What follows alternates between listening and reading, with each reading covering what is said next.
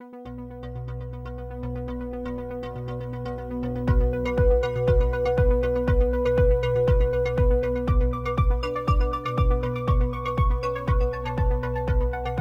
bienvenidos a Escucháis, podcast sobre inteligencia artificial.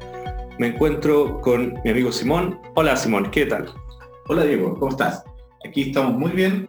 Bienvenidos al podcast de Escucháis. Eh, me encuentran en arroba artificial Simón y el podcast, toda la información nos encuentran en nuestra página escucháis.com, en el Facebook en Escucháis Escucháis y en Twitter en arroba escucháis. Hoy día tenemos eh, la suerte de contar con un invitado, siguiendo con nuestra serie de entrevistas, doctor Ricardo Baeza Yates. Hola Ricardo, ¿cómo estás? Muchas gracias por aceptar la eh, invitación al podcast. Hola, eh, muchas gracias por la invitación.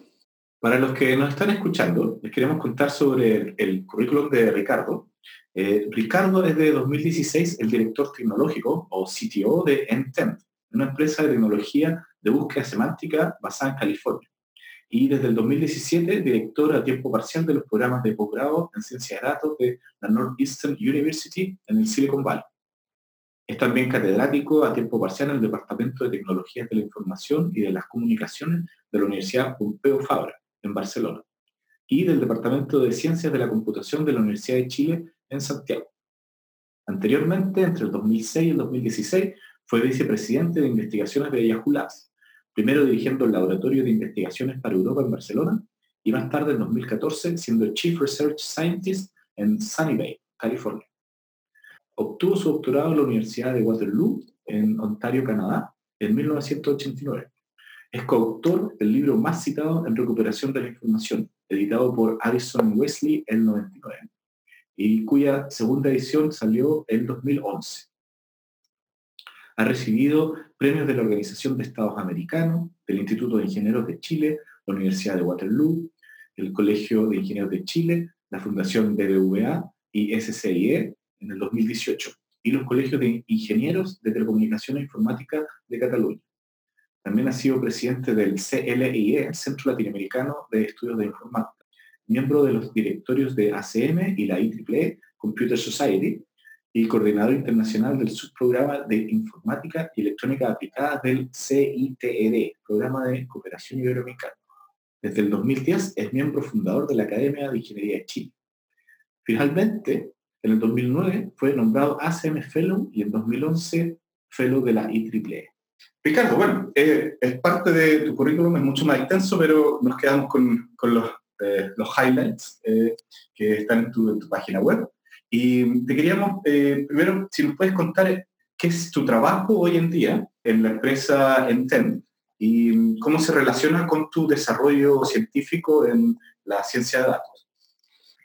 Sí, mi, trabajo como director tecnológico, que en inglés es CTO, es principalmente definir cuáles son las tecnologías que, que va a usar la empresa. La empresa se dedica a tecnología de búsqueda semántica y de asistentes de voz y la labor principal mía está en, dirigir un equipo de, digamos, lo podríamos llamar ciencia aplicada, para temas de, eh, por ejemplo, el ranking del, buscador que usamos, eh, otras funcionalidades como eh, recomendación de, consultas, corrección de ortografía, etcétera.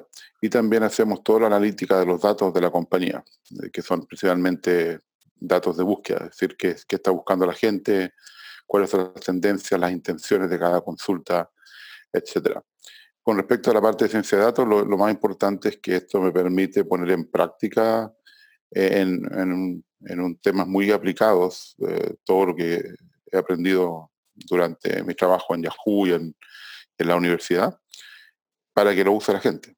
Vemos que tienes mucha eh, experiencia, tus libros y tus publicaciones científicas son muy citadas y queríamos usar un poco de tu experiencia para que nos puedas contar cómo has visto tú que ha ido, evolucionando el área de la ciencia aquí. No sé cómo poner en qué tema poner eh, todo lo que, lo que tú has trabajado, quizás podemos decir data science, pero ese es como un tema más, eh, un término más moderno, diría yo. ¿Nos podrías contar tus inicios, cómo te interesaste en, Information Retrieval, por ejemplo, y cómo has visto que ha evolucionado el, el tema? Eh, sí, yo, creo que, yo creo que yo, he sido un, un científico de datos desde antes que existiera el término. Claro. Lo que pasa es que no, se sabía cómo se iba a llamar eso. Eh, desde el principio, eh, mi, doctorado fue en algoritmos de búsqueda eh, en, texto. En ese momento trabajábamos con el diccionario inglés de Oxford, que era como el, archivo más grande que existía, digamos, completo, eran más de 500 gigabytes. Hoy en día eso parece un chiste, pero, perdón, no, eran 500, me estoy equivocando, ni siquiera gigabytes, yo creo que eran como 560 megabytes, pero no cabían en un, CD, en un CD-ROM de la época. Es decir, creo que la primera versión tuvieron que usar cuatro CD-ROM para poner todos los datos. Pero en esa época eran muchos datos, estamos hablando de hace 30, 30 años atrás. Y, y como mi experiencia fue en un ritmo de búsqueda, cuando llegó la web, en el año cuando empezó la web estalló y, y, yo estaba de vuelta al doctorado de Canadá en, en, Chile. Eh, se, se, hizo el primer sitio web de, de, Latinoamérica, yo creo, en Chile. Y, y, inmediatamente también empezaron los primeros intentos de buscar en, esa, plataforma que era incipiente en esa época.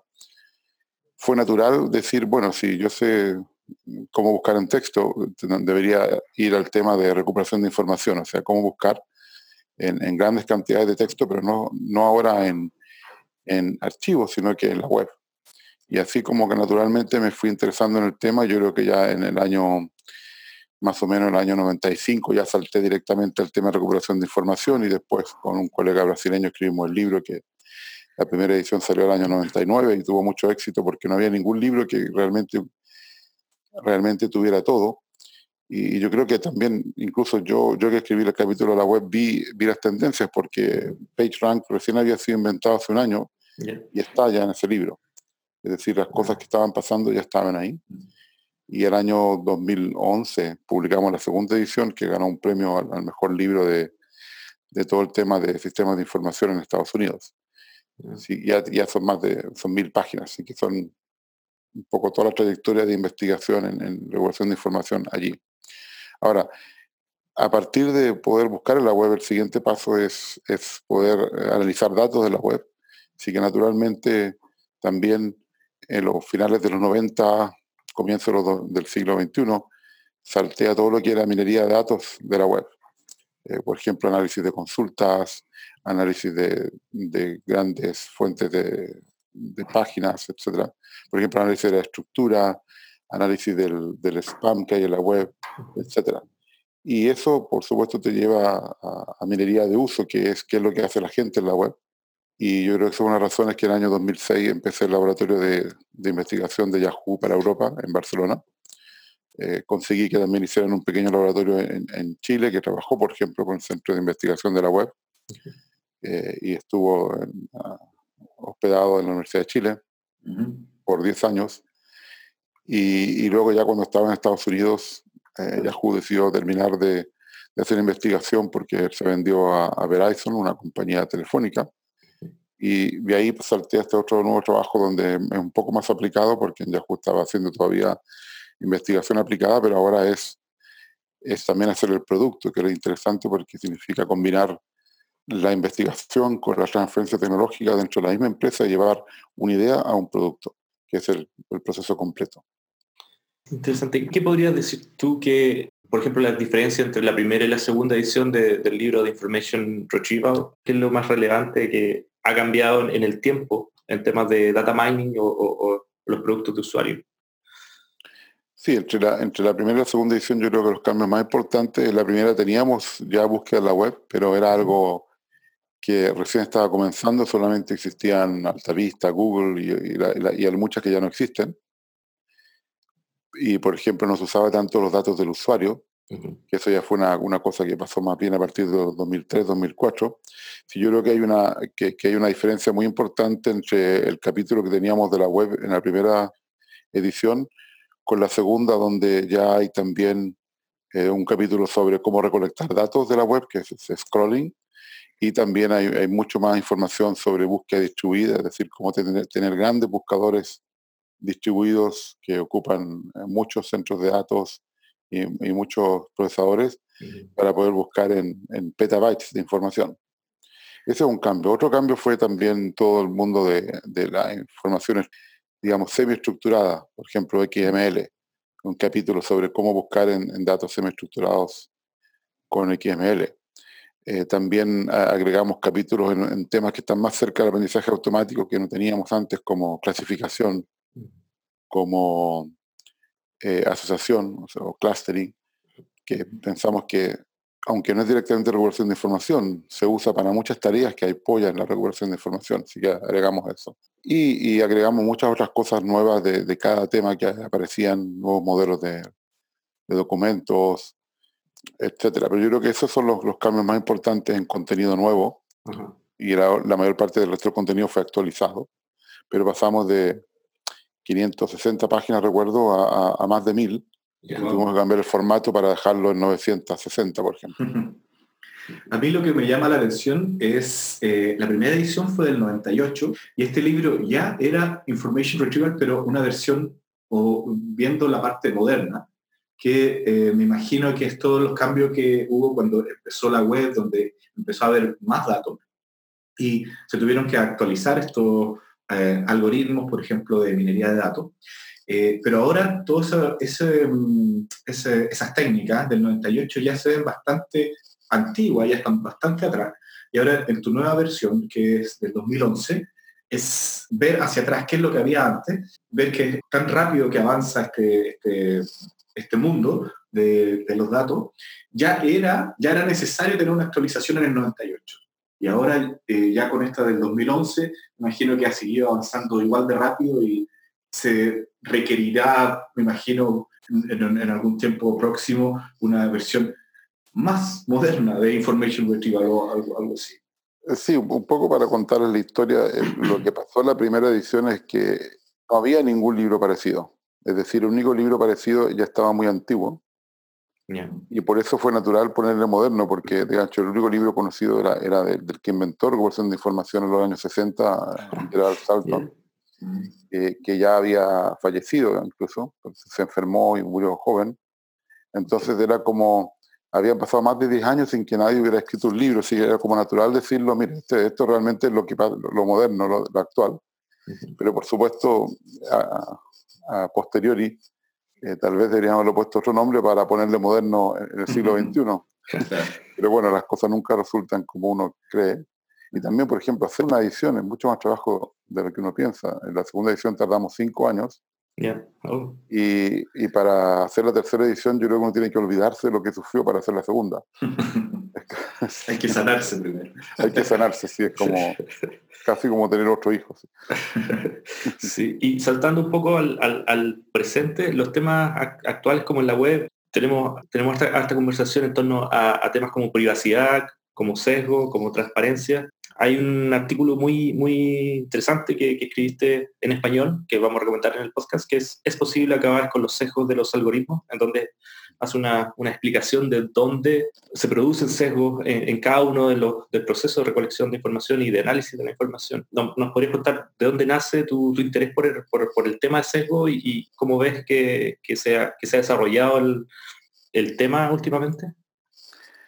Eh, Sí, bueno, esto, esta respuesta da para muchas cosas distintas, em, pero sí, dejamos primero el seco, pero que también me gustaría mencionar algo de, sobre privacidad y sobre datos pequeños y sobre mercados eh, justos. Yo creo que son los otros temas que me interesan, pero por supuesto el, tema más interesante para mí en los últimos años ha sido el del seco. Yo creo que siempre eh, he tenido la motivación de que los sistemas tienen que ser justos es decir, que no tienen que amplificar los secos de los seres humanos y también no tienen que agregar sus propios secos. Y ya desde el año, yo creo que el primer trabajo que publiqué en este tema fue como el 2008, pero en realidad yo no sabía que estaba trabajando en, esa área, no tenía conciencia, sino que en ese momento decía, mira, eh, el proceso de creación de contenido en la web no es justo porque, porque, por ejemplo, si uno usa un buscador recoge algunos, algunos resultados de las páginas que, tiene y publica algo en base a, eso, a, eso, que uno recogió, ese contenido está sesgado por lo que ese buscador piensa que es bueno. Así que en, cierto sentido, cuando yo uso eso y lo pongo de nuevo en la web, por ejemplo, en un blog, estoy reforzando lo que el buscador cree que es bueno, solamente porque me lo dio él. Es como un ciclo, ciclo cerrado, donde el futuro lo está escribiendo el mismo buscador.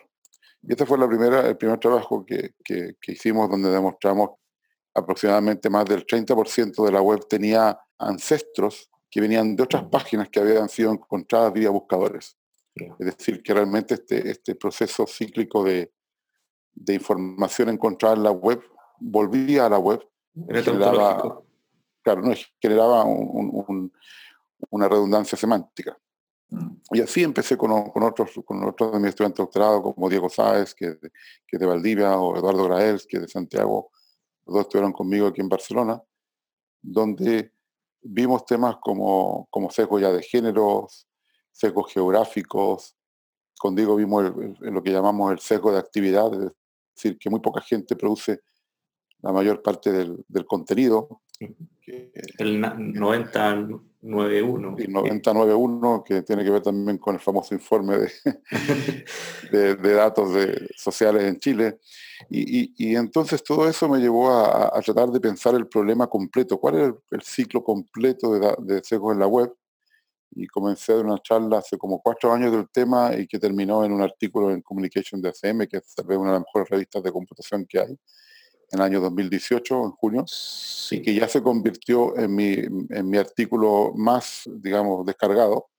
Aunque yo tengo artículos muy descargados, eso se ha descargado más que o sea, 10.000 veces o más de, más de 10.000 personas lo han descargado para leerlo, porque realmente es, es un problema, es un vicio, es un círculo vicioso, porque eh, básicamente tú, tienes sesgo los datos y después usas el, que los sistemas te dan para generar más datos que entran de nuevo en la web, o si no, para personalizar tu propia experiencia, que también es otro círculo vicioso, porque cada vez que un sistema de recomendación te muestra lo que puedes hacer en el sistema, en el fondo están escribiendo el futuro, porque tú solamente puedes hacer clic en algo que te mostraron.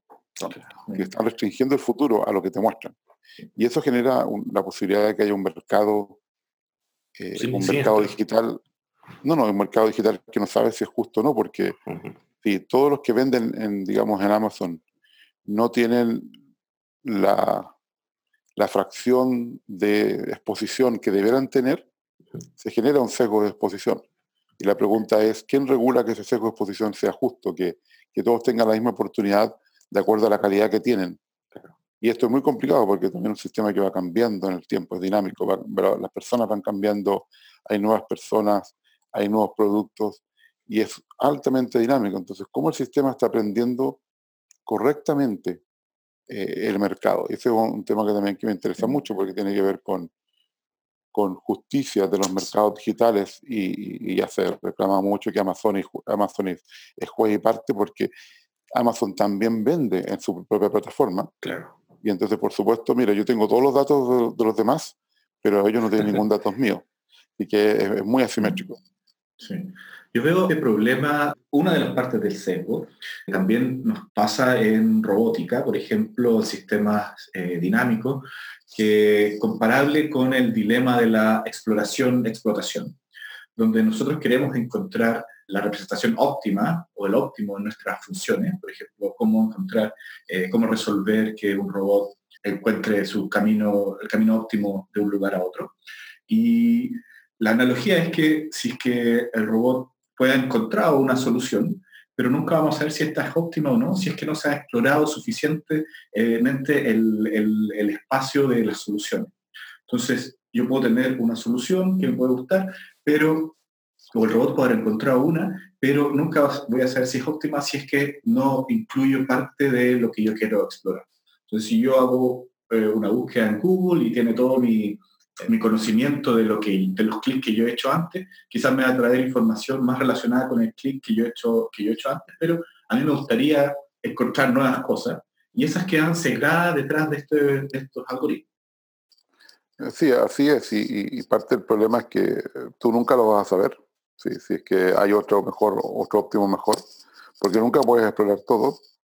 Lo que sí podrías explorar hasta un cierto rango de error para estar seguro que, que la probabilidad de que haya algo mejor sea muy baja.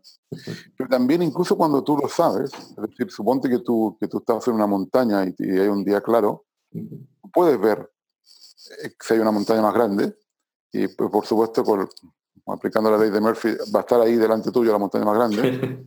Pero algo muy importante que me gusta recordar es que para llegar a esa montaña más grande tienes que bajar.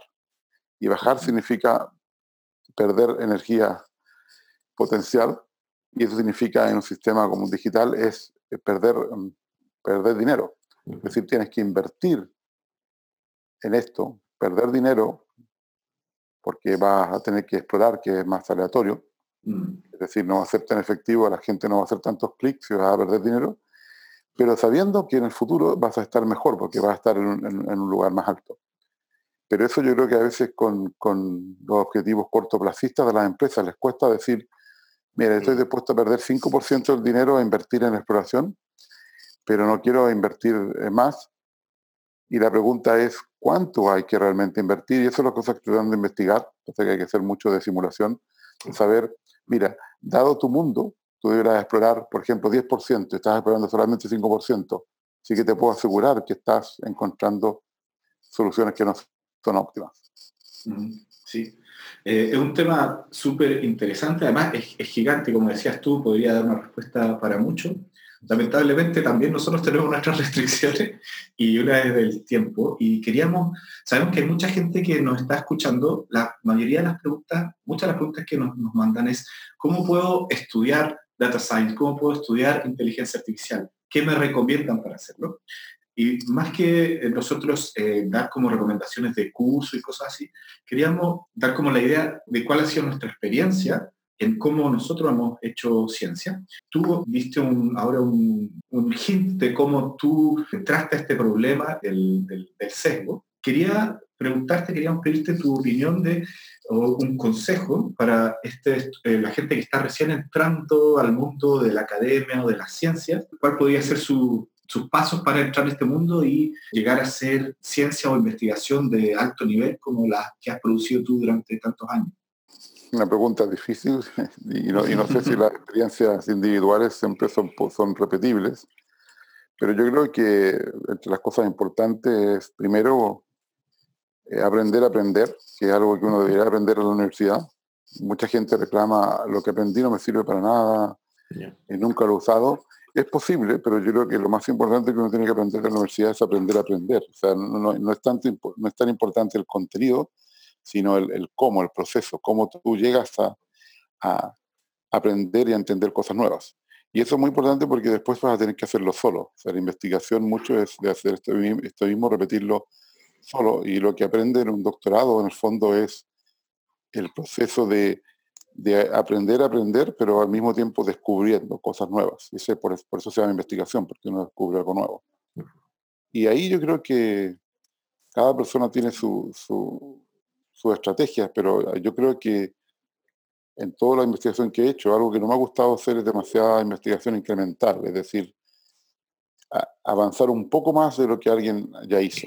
Mm. Yo prefiero tratar de pensar un poco más a fondo algún problema relevante y ser el primero que plantea el problema y plantea una solución, que no va a ser la mejor, pero abriste una nueva línea de investigación. Y eso lo he hecho con algoritmos de búsqueda en texto, hablando de robots, eh, un trabajo mío fue el primero que mostró que, un robot que está buscando la salida en una pared tiene que caminar al menos nueve veces la distancia a la, salida.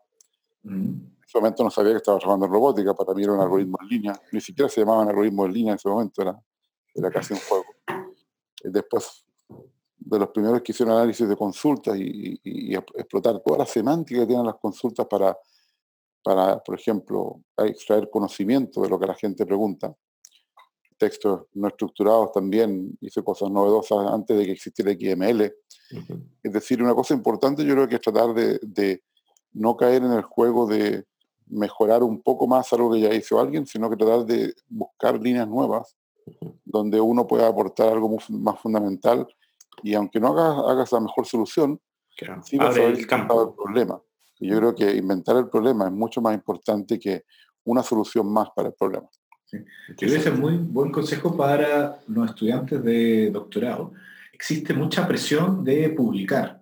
La medida, bueno, siempre ha sido así, la medida de, de cuán exitoso eres como científico es su número de publicaciones. Pero se han agregado, yo diría, en los últimos años más presión a los estudiantes por publicar.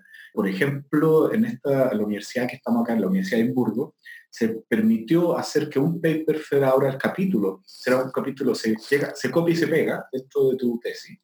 Y aunque no exista un número de, o una regulación que diga tienes que tener ciertas publicaciones, sí cuando la presión por publicar es bastante alta para encontrar tu siguiente trabajo y además ahora en este caso te ayuda a escribir parte de tu tesis. Hace que se busque el camino más fácil, pero que al final, a la larga, claro, como este problema de invertir en tu, en tu desarrollo y invertir en una solución nueva para un, para un problema, se haga más difícil por las restricciones que se tienen justamente en el, en el programa que uno está haciendo. Eh, sí, bueno, por ejemplo, eh, eh, hacer un doctorado es un buen ejemplo de, exploración. Es decir, mucha gente hace un doctorado pudiendo estando, estar trabajando y ganando mucho más dinero, pero decide invertir en un posgrado para el futuro. Y eso es un caso muy claro donde la persona dice, mira, yo voy a invertir 3, 4 años de mi vida, sigo viviendo como estudiante, pero en el futuro voy a tener un sueldo mejor. Eso es lo que, exactamente, eso es lo que muchos sistemas no pueden hacer porque es demasiado largo plazo. Hoy en día el mundo vive en, un plazo que yo diría que es casi un año, que es muy corto. Ahora, lo que tú dijiste también es muy es, importante porque los incentivos se convierten en, el, en el objetivo. Y en cambio, en un doctorado lo importante es que aprendas el proceso de hacer investigación y publicar es un resultado de eso, pero si al final convertimos en publicar en el objetivo, se desvirtúa todo, porque yo conozco casos donde, por ejemplo, en Japón se hacía antes eso mismo, o sea, se hacía, se hacía ya desde antes, en Japón, en Suecia, y tú podías poner cinco trabajos publicados y esa es tu tesis. Pero si ves cinco trabajos publicados, no tienen una coherencia muchas veces. Eh, una tesis de verdad tiene que tener coherencia, tiene que ser una historia, como una novela. Mira, parte de aquí, este es el problema, y resolvemos todas estas facetas del problema y llegamos algo redondo. O sea, mientras más redonda sea la tesis, mejor tesis. Para mí una tesis que es solamente una colección de, publicaciones es como, es como que está incompleta. O sea, si yo, nunca, digamos, mis estudiantes usan sus, publicaciones para cada capítulo, pero por supuesto tienen que cambiarlas para que, para que quede un hilo conductor que le dé coherencia al problema que estén resolviendo. Y si hay algo que no es relevante, se saca. Y si hay algo que hay que, hay que agregar, se agrega. Es decir, la tesis puede ser de largo, por ejemplo, también el largo que tú quieras. Muchas veces las publicaciones tienen un largo fijo y no pudiste poner todo. Y que generalmente si tú pones una publicación de conferencia está incompleto porque tú hiciste mucho más, pero te dejaron solamente publicar 10 páginas. Yo, te agradezco el consejo. El primero que te agradece el consejo. Yo voy, voy, a empezar a escribir mi tesis ahora. Eh, es el consejo que nos dan a todos. Parte del primer año escribiendo ya. O sea, ya, ya, está escrita, pero tengo que empezar a cerrarla hasta el final de año. Yo creo que un consejo importante cuando uno está haciendo una tesis es que lo, último que hay que escribir es la introducción. Claro. Y a veces la gente empieza por la introducción. Y la introducción va a tener en alguna parte, va a tener la estructura de la tesis, donde lo mejor es poner un diagrama, de estos son los capítulos y así se conectan los capítulos que es como una especie de, de árbol, generalmente, pero, con, no con, pero podría ser incluso un grafo completo, donde tú dices, mira, esta es la tesis, y en una página ya entiendes toda la historia que quieres contar. Este, estos son los caminos que puedes hacer en esta tesis. Estos son, así están comunicados, eh, etc. Cuando uno puede hacer eso, bueno, eh, es, es, es, porque la tesis tiene, tiene una estructura que es clara, es decir, esa estructura no existía al comienzo. Si alguien me dice que sabía cómo hacer su tesis al comienzo, me está mintiendo. Ya la tiene lista, la tiene lista y, lo que quiere hacer es publicarla. Pero al final tienes que armar la historia y la historia no tiene nada que ver, por ejemplo, con el, orden en que hiciste las cosas. Que muchas veces la gente trata de hacer un orden histórico. No, no. Tiene que ser el orden de cómo son las cosas. Y muchas veces descubres, por ejemplo, el capítulo 3 al final y el capítulo 7 al principio. No, no hay ningún problema importante que desde el punto de vista del conocimiento tiene la estructura correcta. Excelente. Eh, Ricardo, utilizando como tu experiencia, tu experiencia desde, bueno, liderando el, grupo de research en, Yahoo y ahora como director tecnológico, tienes la experiencia en, como en ambos campos de, la academia y, de, y, de empresa también, llegando, teniendo estudiantes de doctorado. Em, ¿Cuál dirías tú que son las habilidades que el mundo privado se podría beneficiar de la academia y, viceversa, que la academia se podría beneficiar del mundo privado, desde tu perspectiva, en ambos campos? Eh, bueno, yo creo que, lo más importante de que se beneficie la, industria de, la academia es el hecho de saber cómo hacer investigación y de, un pensamiento crítico y de la búsqueda de innovación que permite traer nuevas ideas de, tecnología y de productos a una empresa. Yo creo que eso es claro en la parte del pensamiento, pensamiento crítico que realmente ayuda a la industria. Ahora, por, por la parte de la industria, yo creo que yo creo que algo que, yo aprecio y que es, útil es que hay muchas cosas que uno puede investigar, es decir, hay más problemas que personas. así que hay, muchas cosas que uno podría elegir como tema de investigación. Y algo importante es alinear esos temas de investigación con la realidad, con, lo que, con, algo que va a ser útil para, para un fin que puede ser social o para un fin que puede ser eh, empresarial. Y eso yo creo que a veces falta, que, que, falta ver, eh, decir, mira, tenemos estas 10 posibilidades de investigar, escojamos el que está más cerca de la realidad, porque eso va a, ser, va a tener más impacto. Es decir, pensar en el, impacto al comienzo y no al final. Muchas veces se piensa, a ver, que eh, ahora ya hicimos todo esto, resolvimos este problema, ¿a quién lo podemos aplicar? A veces es muy tarde. A veces es muy tarde, va a, tener, va, a ser, va a ser un invento de buscar cómo aplicarlo, porque siempre estuviste pensando, no sé, en las matemáticas o en el algoritmo o en el modelo, no estuviste pensando en la realidad. Yo creo que mientras más pasado la realidad sea la investigación, más interesante va a ser para, para todos. Y eso no significa que va a dejar de ser menos interesante. Es decir, mm. Sí, hay algunas aplicaciones que no son interesantes, pero hay muchas otras que son interesantes. Yo creo que generalmente a la gente que trabajaba conmigo le decía, mira, siempre le, preocupaba esa pregunta, siempre me decían, yo, me decían, yo quiero trabajar en algo que me guste. Es una cosa que siempre me decían cuando llegaban a trabajar a Yahoo. Mucha gente. Yo le decía, mira, no te preocupes, yo creo que ese no es un problema. Tú explora tres meses, este, aprende lo que hacemos, en qué áreas trabajamos, etcétera, y vuelve con algún problema que te guste.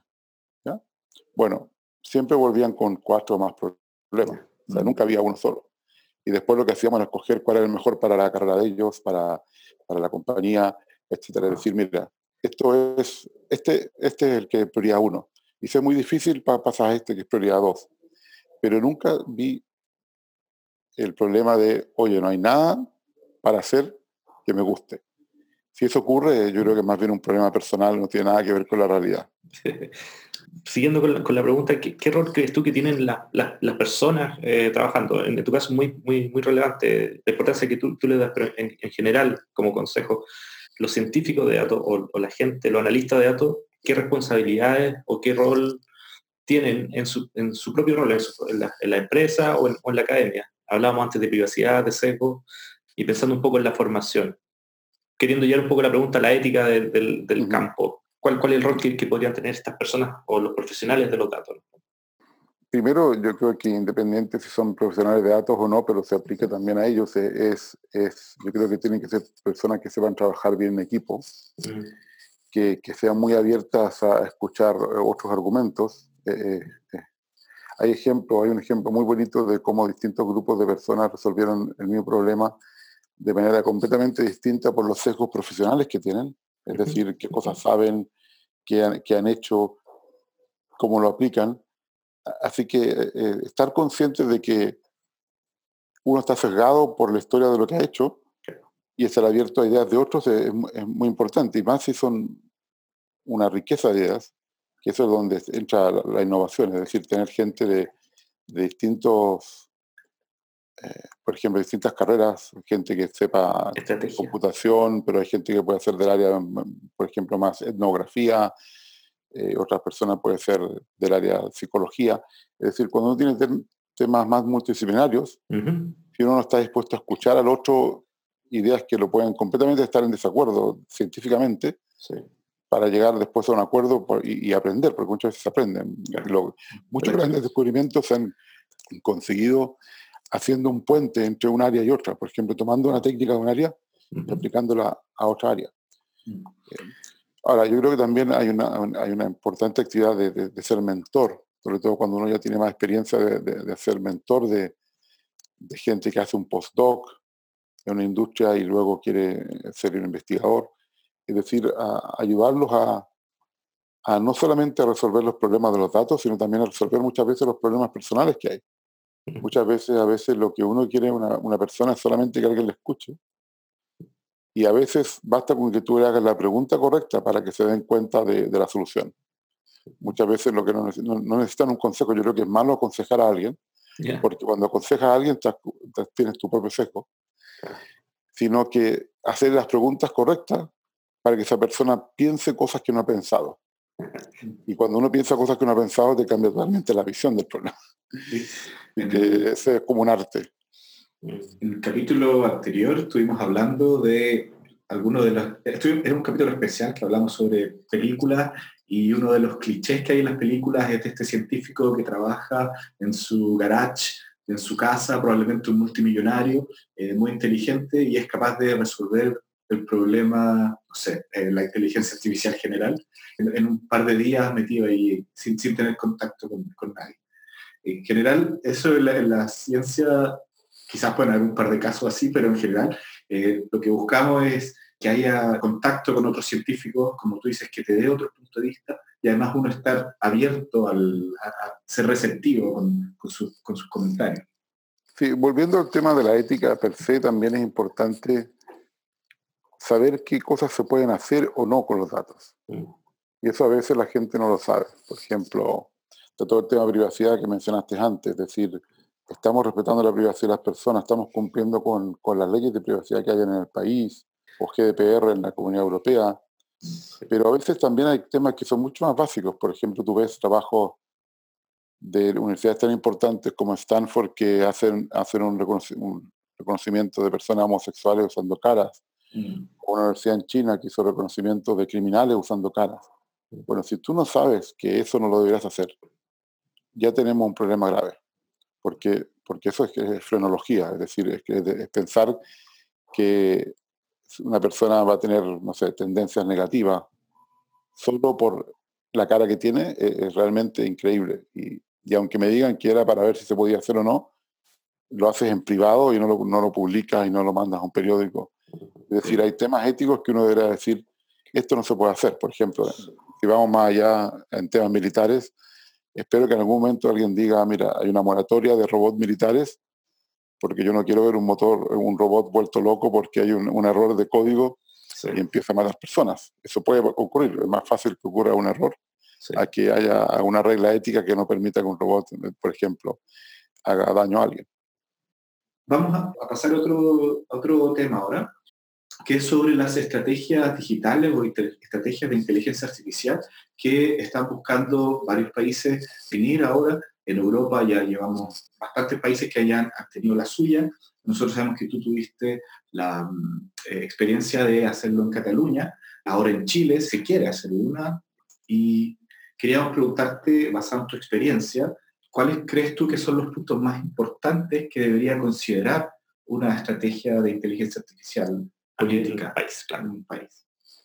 Bueno, tal como dijiste, yo, yo participé en el comité de estratégico de la, del programa de Cataluña para la inteligencia artificial que se, ha sido publicado hace poco, que tuvo una parte, digamos, eh, de, que comenzó con el comité, pero al final tuvo una parte de comentarios de la gente, es decir, cualquier persona podía opinar de, de la política antes que fuera publicada finalmente. Y en el caso de, de Cataluña fue aunque fue multidisciplinar, el, foco principal fue con gente que entendía muy bien las limitaciones de la inteligencia artificial. Es decir, gente que con mucha experiencia eh, en, el, área, algunos trabajando, de hecho, antes de que existiera todo este, este boom de, deep learning y, casi un poco sobrevalorado. Eh, en el caso de Chile, lo que veo yo es, es, es conociendo el comité, veo que hay pocas personas que tienen experiencia en inteligencia artificial en el comité. Es decir, se ha centrado más en tal vez en el impacto de inteligencia artificial, pero yo creo que faltaría tener más gente que supiera inteligencia artificial per se. Hay mucha gente chilena buena en todo el mundo que ha trabajado en, en, inteligencia artificial que podría estar en ese comité y que sería un aporte actualmente. Sí, comparto contigo con que es más, puede ser más relevante eh, entender las limitaciones que las oportunidades de la inteligencia artificial. Yo creo que las dos son importantes, debe ser como mitad y mitad, tal vez. Tal vez el de, el de Cataluña estuvo muy orientado hacia la parte técnica y el de Chile está muy orientado hacia, hacia los que usan la inteligencia artificial. Yo creo que lo mejor es un, es un balance entre esas dos cosas. Ahora, el otro tema importante es, no sé cuán, qué prioridad tiene dentro del gobierno con, con lo que está pasando hoy en día con el estallido social para que salga algo razonable en un tiempo razonable. Es decir, mi impresión es que, que puede tardar mucho más de lo que debería tardar este tema eh, en una situación más normal. Pero yo creo que mm, yo, lo más importante para mí sería tener un, un más gente que supiera el, el tema de, de, cuáles son las limitaciones de artificial, qué se puede hacer, qué no se puede hacer. Hay un Pero, tema que quería mencionar, que sí, sí, es un sí. tema que, que, está como poco trabajado y que yo creo que es un error de la computación en, en general, uh -huh. es que la mayor parte de las instituciones en el mundo, yo diría el 99% de instituciones en el mundo, nunca van a tener datos masivos, lo que se llama Big claro. Data nunca lo van a tener, porque, porque no tienen suficientes clientes, porque no trabajan en Internet, por muchas razones. Sí. Y, y, entonces estamos, digamos, dejando de lado todo un área donde creamos una eh, desigualdad de oportunidades, en el sentido que los que tienen Big Data se pueden aprovechar de la tecnología eh, nueva de, por ejemplo, aprendizaje profundo, pero el resto no, no, lo puede hacer porque estamos dejando de lado esa área. Yo creo que deberíamos ir al 99%. A los límites de, la, de, los datos pequeños, es decir, me gustaría meter una, una caja negra sí. donde alguien dijera, mira, estos son los datos que tengo, este es el problema que tengo, y la caja le dijera, olvídate, tú nunca vas a poder usar eh, esto porque tu problema es muy complicado y nunca vas a tener suficientes datos para resolverlo. O que te dijera, mira, si me, me, vuelves con el doble de datos, yo te puedo ayudar. Y, y esto sería algo muy sencillo para poder hacer que, que, la oportunidad sea un poco más justa. Nunca va a ser igual de justa porque no va a tener la misma cantidad de datos. Pero si ustedes se imaginan que, que una persona que no tenga ninguna experiencia pudiera crear un modelo solamente poniendo los datos y explicitando el problema de una forma sencilla, puede tener un modelo simple que ya fuera 10%, 10 mejor de lo que hace en forma manual. Eso ya ayudaría muchísimo a la, a la productividad y a la competitividad de cualquier país. Bueno, puede ser algo parecido a lo que tú, Diego, me, me has mostrado sobre AutoML. Bueno, un poco, eh, sí, con, con, AutoML básicamente diciendo cuál es tu problema, cuál es tu variable objetivo, trabajar como en ingeniería de features, feature engineering automáticamente y, generando, articulando cientos de modelos al mismo tiempo para resolver el, problema. Pero el, el, el problema que, que creo que eh, Ricardo menciona es, un poco más abstracto, es más allá de aplicar eh, Machine Learning automáticamente. Básicamente es una recomendación justa de qué se puede hacer y qué no se puede hacer con los datos y problemas que cualquier individuo pueda tener. El, el 1%... Sí, porque AutoML todavía tú necesitas entender de programación, entender de, de, de qué herramientas estás manejando esto debería ser algo que pudiera usar cualquier persona que tuviera claro. conocimiento de matemáticas, pero nada más, no sabe programación, eh, ni siquiera sabe lo que es Machine Learning. Claro. Lo único que quiere es que decir, mira, ¿puedo yo tener alguna esperanza de, de poder eh, aprovechar esta tecnología? Porque en el fondo, si, si lo piensas, si, si, no todo el mundo puede eh, usar una tecnología, estamos creando otro tipo de desigualdad. Estamos creando desigualdad tecnológica que está en los datos. Es como, tal como dice el dato del nuevo petróleo, pero datos de, datos del nuevo dinero. Si yo no tengo dinero, no puedo hacer lo mismo que otros. Y actualmente las desigualdades vienen por dinero, pero ahora también vienen por datos. Sí, sí el, el 1% al, al, que te refieres básicamente Facebook, Google, Baidu, Yandex, todos sí. los que recolectan mayor cantidad de información sobre su usuario eh, y es una, bueno, Amazon una diferencia súper grande con, eh, con, comparado con los con los usuarios, que no tienen, tienen cero información de, o muy baja información con respecto a lo que mantienen eh, sus proveedores. Bueno, Ricardo, eh, hemos llegado al final de, esta conversación muy interesante. Te queremos agradecer mucho tu tiempo y las respuestas que, nos has dado durante este episodio de Escucháis. Sí, perdón por haberte estrujado de tema a tema, pero hay tantos temas interesantes para conversar y tener la posibilidad de eh, hacerte estas preguntas no podíamos dejarlas pasar. Sí, muchas, muchas gracias. El micrófono es tuyo. Si quieres cerrar tu, participación, mandar un mensaje a quienes nos escuchan en este episodio. No, muchas gracias a ustedes por, por el podcast. seguro que podríamos estar hablando horas más. Sí, También me gustaría dar un mensaje a los que trabajan con datos, es que con datos es muy fácil manipular y es muy fácil ser manipulado. Es decir, basta con ocultar datos, eh, incluso generar datos etcétera, para contar la historia que uno quiere. Así que, que la ética de cómo se usan los datos es muy importante. Y me gustaría terminar con una cita de Harari, que, que me gusta mucho, que dice que las personas más fáciles de manipular son las que creen que no pueden ser manipuladas. Y por favor estén atentos a sus propios sesgos cognitivos. Perfecto, excelente. Muchas gracias. Muchas gracias, Ricardo. Gracias a ustedes.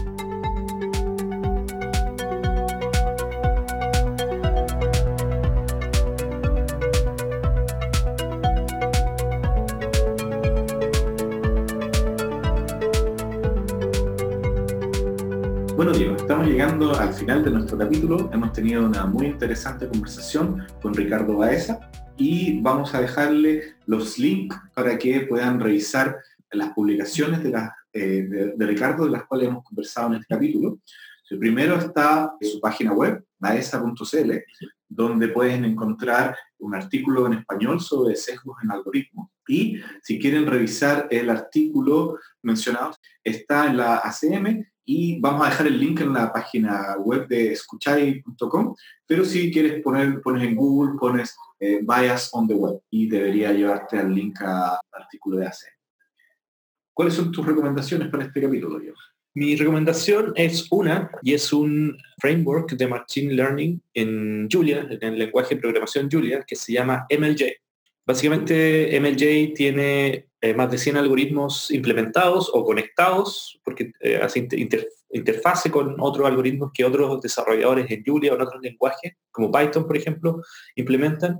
Y MLJ ofrece una serie de funciones de evaluación, algoritmos de mejora, de, ajuste, eh, hypertuning y evaluación. Muy interesante de, utilizar, lo pueden utilizar para diferentes problemas de Machine Learning y es end-to-end, desde cargar los datos hasta obtener los resultados y uno puede comparar distintos modelos de Machine Learning en el lenguaje Julia. Bueno, yo entonces ahora me despido y les digo, los dejo con Diego para que nos cuente su chiste del capítulo. Hasta la próxima, amigos. Un físico, un matemático y un estadístico van a cazar y ven un venado. Entonces los tres apuntan. El físico dispara y falla por 10 metros a la izquierda del venado. El matemático dispara y falla por 10 metros a la derecha del venado. Y el estadístico apunta, bota el arma y dice, ¡lo tenemos!